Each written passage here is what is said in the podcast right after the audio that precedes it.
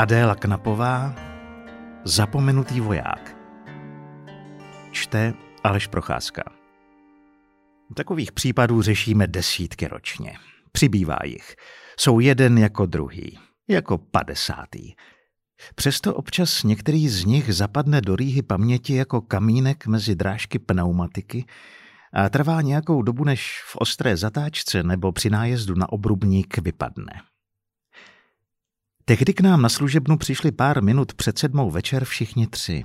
Žena, její sestra a sestřin manžel. Každý, kdo pracuje u policie, vám řekne, že sedmá večerní je vůbec nejhorší čas na cokoliv. Střídají se směny po dlouhém dni. Na rozdíl od raních výměn jsou ty večerní téměř vždycky hektické a plné únavy, nervů, zmatků, emocí a často taky narvaných zadržovacích cel. Ten večer nebyl výjimka. Kluci volali už před šestou, abych raději přišel dřív. Měli plné ruce práce s partou fest nastřelených feťáků, co podnikli nájezd na nemocniční lékárnu plnou lidí, takže kromě škod na majetku byly taky újmy na zdraví. Zákazníků i lékárníků. Naštěstí se to obešlo bez mrtvých. K tomu se ale přidala na křižovatce kdesi v polích nehoda dodávky s motorkářem a musel se volat vrtulník. Tady bohužel bylo v jednom případě pozdě. A zraněný spolujezdec z dodávky důchodce se v šoku vydal kamsi do lesu a než přijela hlídka a záchranka, zmizel. O tři čtvrtě na sedm bylo zkrátka na služebně okrskového policejního obvodu, kde jsem stálým dozorčím cokoliv, jen ne klid a pořádek. Naopak. Táhl jsem za sebou k eskortě z krajské vazební věznice zrovna dva z o něch pěti světovaných grázlů, když do vstupní haly vešli ti tři. Jakmile vstoupili, změnili skupenství z pevného na plyné. Bylo zjevné, že by se nejraději vypařili – Houkl jsem na ně, když jsem je míjel se vzpouzejícím se výkvětem místní pervitinové grupy, že pokud nejde o život, tak ať nezavazí a sednou si na židle u zdi. Muž zpomaleně kývl a uskočil před kolegou, který vlekl z útrop stanice dalšího nadávajícího, kopajícího, plivajícího a vyhrožujícího zadrženého. Normálně bychom ty výtečníky přesunuli k eskortě zadním traktem, odkud byla zcel chodbička přímo na hlídaný dvůr – ale ten den se hned ráno pokazilo otevírání brány a opraváři zatím nedorazili. Kluci, co jim končila služba, tam logicky pořád byli a neměli zrovna radost z vidiny nemalého zdržení. Novou výjezdovku jsem už musel poslat prověřit hlášení o napadení v rodině a druhou spolu s hasiči k podezření na požár v Činžáku. Já, jako velitel noční směny, jsem měl sedět na telefonu a všechno řídit. Ale někdy není zbytí. Služba mi sice oficiálně začínala až za pět minut, ale bylo jasné, že než si s vedoucím denní směny všechno předáme, bude nejdřív devět. Tak co? Přistoupil jsem k těm třem na židlích a zeptal se možná trochu moc ostře, ale podle mě se to dalo pochopit. To je vůbec nesmysl, pojďme pryč, zaúpěla žena. Bylo jí 52, jak jsem měl v zápěti zjistit, rozvedená, dvě dospělé děti. Můžete jít ještě za kolegou. Kývl jsem hlavou směrem k dozorčímu denní směny Pepovi, který právě ve vstupních dveřích řval na rozloučenou na eskortu, že jestli nám sem ti zmrdi ještě jednou páchnou, poznají to pravý policejní násilí. Pozvraceli a pomočili všechny tři cely. Schválně. Vždycky to předem ohlásili do kamery. Muž se na zhluboka oddechujícího Pepu díval ještě vyděšeněji než na mě. A díval se déle než měl. Pepa si toho všiml. Mohutně se nadechl, mrkl na mě a zařval. To si ještě dodělám. Nech mi je. Muž začal mávat rukama. My klidně počkáme. Opravdu. My rádi počkáme. Z Pepy sjel pohledem ke mně. Přikývl jsem a Pepa se pousmál. Naznačil jsem trojici rukou, ať tady čekají a odešel s Pepou na služebnu. Oknem, které zabírá kus zdi velína a je ze strany vstupní haly zrcadlové, jsem sledoval utichající šrumec u vstupu. Přijal jsem telefonicky přes tísňovou linku čtyři hlášení, vyslal na místa zásahovky Nechal jsem si v rychlosti vyložit rozdělané věci s tím, že se Pepa i se zbytkem nedojedené svačiny odebere do naší velitelské zadní kanceláře a tam ty papíry v klidu dodělá. Vyšel jsem do haly, kde právě uklízečky nadávali na práci. Pepa je poslal uklidit ty cely. Chápavě jsem jim přitakal a otočil se na čekající trojici. O co jde, pane? Ticho. Paní? Žena mlčela a ta druhá taky, i když ta navíc popotahovala a měla zarudlé oči. Tak? Dal jsem jim sedm vteřin ticha. To většinou stačí. Muž se ošil, jeho manželka dál civěla do země a ta ubrečená se mi zahleděla na výložky. Jsem stálý dozorčí, mám to tu na povel a vidíte, že máme práce nad hlavu, tudíž pokud se něco nestalo, Nechat vyset nedokončenou větu konečně zafungovalo. Žena se naplno rozplakala. Nahlas, zajíkavě. Druhá vzdychla a zlomila se v pase. Skryla si obličej do dlaní. Muž rozhodil rukama, vyskočil ze židle, vykročil ke mně a začal se šacovat. Pomalu, pane! Moje slova byla zbytečná.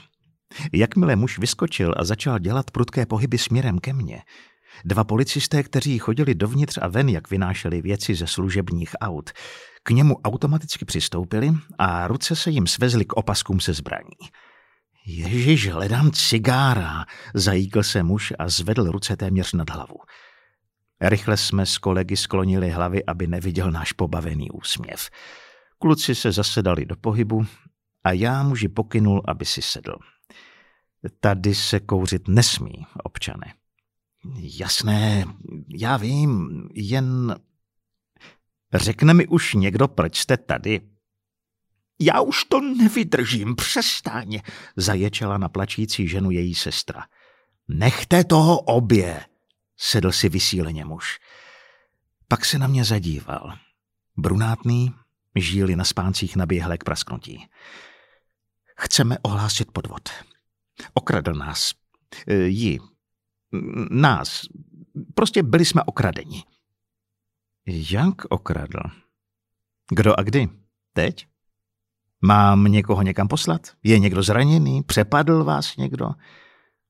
Všichni tři kroutili odmítavě hlavami, každý v jiném tempu. Tak já vás stotožním a sepíšeme to. Tím myslím, že mi dáte občanské průkazy? Ano, paní, i vy, všichni tři a povíte mi, co přesně se stalo. Přikývli. Plačka znovu začala nabírat, ale moje gesto, aby mě následovali do místnosti za zrcadlem, slzy na chvíli zastavilo. Tak spustíte. Vyzval jsem je poté, co jsem zkontroloval jejich totožnost a oni seděli na lavici u zdi jak slípky na hřadu. Muž se nadechl, vyskočil a začal pochodovat po místnosti. Bylo jasné, že nemá cenu nutit ho sedět. Vypadal, že bude mít každou chvíli infarkt. Přišla k nám domů včera a v jednom kuse brečela. Prý, že potřebuje půjčit sto tisíc. Hned. Neřekla proč, i když jsme se ptali, ale byla tak zoufalá.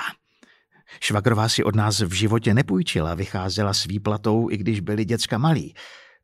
Teď, co se odstěhovali a kluk se už i oženil, to bylo úplně v klidu. Aspoň jsme si to mysleli. Takže jsme ji půjčili. Žena s ní zašla do banky a vybrala 90 tisíc z účtu. To byly naše peníze na horší časy. Muž se zastavil a automaticky znovu sáhl po krabičce cigaret. Hned se však podíval na mě.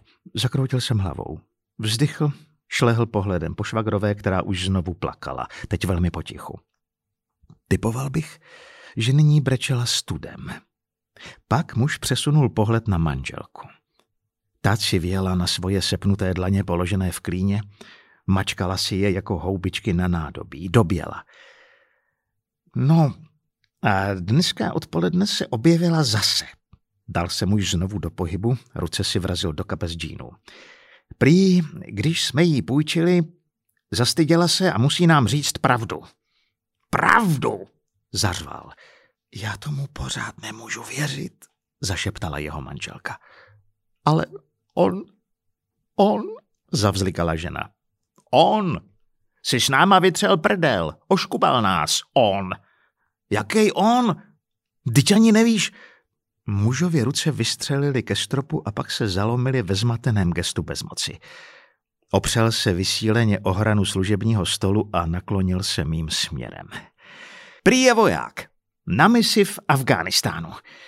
Ale zbyli jim tam, zapomněli ho a nemůže se vrátit zpátky domů, protože ho okradli. Taková kravina. A ona se do něho zamiluje. Muž se obrátil k plačící ženě. Už někdy slyšela, že by armáda zapomněla na misi vojáka? Ale on... Takhle přesně to nebylo. Myslím... Tak jak? Kde jsi to ověřila? Volala jsi na ministerstvo? Jak se jmenuje, co? Viděla jsi ho vůbec někdy? Hovno. Obrátil se znovu ke mně. Ani jeho fotku nemá. A naposílala mu dohromady skoro 700 tisíc. Z toho 90 našich. Všechno, co měla a co jsme měli my. Dokonce prodala elektrokolo, který dostala od dětí k narozeninám. Muž vytáhl cigarety, pak si uvědomil, kde je, mrskl krabičkou o zem a začal téměř běhat ode zdi ke zdi. Nejdřív 15 tisíc na nějaký vojenský víza, pak 20 na letenku, potom zůstal někde cestou v poušti a kleklo mu auto, potřeboval okamžitě koupit nový, to bylo přes 200 tisíc. Co já vím, co všechno jí nakecal. Skoro tři měsíce to trvalo. Vymalovala mu pokoj v patře a nakoupila nový povlečení, aby měl kde spát. Ten její princ z Arábie. Muž přerývaně oddechoval, poslední slova zařval. Žena mezi tím přestala plakat. Dívala se na švagra smutně, ale možná i zlostně. Sevřela rty do tvrdé čárky. Chtěla i prodat dům, ale to naštěstí nejde tak rychle, dodala bezbarvým hlasem její sestra. Kolikrát už tahle služebna slyšela podobný příběh. Paní, vy jste mu ty peníze dala dobrovolně. Žena přikývla. Její sestra zasyčela a plácla se dlaněmi do stehen. Muž ve stoje zavřel oči a vzdychl. Nevydíral vás, nevyhrožoval, nenutil? Ne, zradil ji hlas, tak jen zachrčela. Ona mu ty poslední prachy, naše prachy, v podstatě vnutila, řekl prázdně muž. Můj hlas zněl stejně dutě. A co čekáte, že s tím uděláme? Mlčeli. Co přesně chcete oznámit? Zkusil jsem to znovu. Muž rozhodil rukama a sedl si. Je to podvodník, takže chceme ohlásit podvod? Řekla jeho manželka a počkala, až jí to přikývnutím schválím. Bylo vidět, že se jí ulevilo. Zazvonila tísňová linka, napřáhl jsem ruku jako stopku, aby zmlkla a hovor přijal. Rychle jsem naťukal do systému v počítači údaje autonehody, propojil to se záchrankou a poslal výjezdovku. Pak jsem si sundal sluchátka a kývl na ženu, aby pokračovala. Vylákal z mojí sestry 685 tisíc korun pod falešným příslibem? Zarazila se. Zadívala se na svou sestru. Ta zrudla a v nervózním úšklepku zkousla rty. My ani nevíme, jestli jí vůbec něco slíbil, dokončil za svou manželku muž. Nemáte jeho jméno, adresu, fotku, mobil, neznáte jeho totožnost. Nikdy jste se s ním neviděla. Volali jste si přes Messenger a na jeho straně bylo šero. Špatný signál. Máte jen facebookovou identitu bez fotky a dva zahraniční účty, kam jste poslala peníze. Ty účty nejsou v Evropě, čili se k ním téměř na 100% nedostaneme. A zřejmě ani nikdy nezjistíme, kdo to je. Ani jestli to je vůbec muž. Při poslední větě sebou žena trhla a nevěřícně se na mě zahleděla – asi po dvou vteřinách se uražený výraz v jejich zarudlých očích proměnil. Zjihl a zezlátl. Ona v něj pořád věřila. V zapomenutého vojáka v poušti. Bylo mou povinností to říct. Paní, víte, že ten člověk, kterému jste dala dobrovolně všechny vaše i sestřiny peníze, vás podvedl a vlastně neexistuje, že? Pousmála se. Zavrtěla odmítavě hlavou a začala znovu srdcerivně plakat. Nebylo co dodat. Nechal jsem je to podepsat a odešli. Asi bych na všechno i zapomněl, kdybychom se ženou o necelé dva týdny později nejeli za známými a přitom neprojížděli blízkou vesnici, odkud žena zamilovaná do neexistujícího vojáka byla. Právě vycházela z domu. Doprovázela mladého muže v obleku. Mířili k autu potištěnému reklamou na realitní kancelář.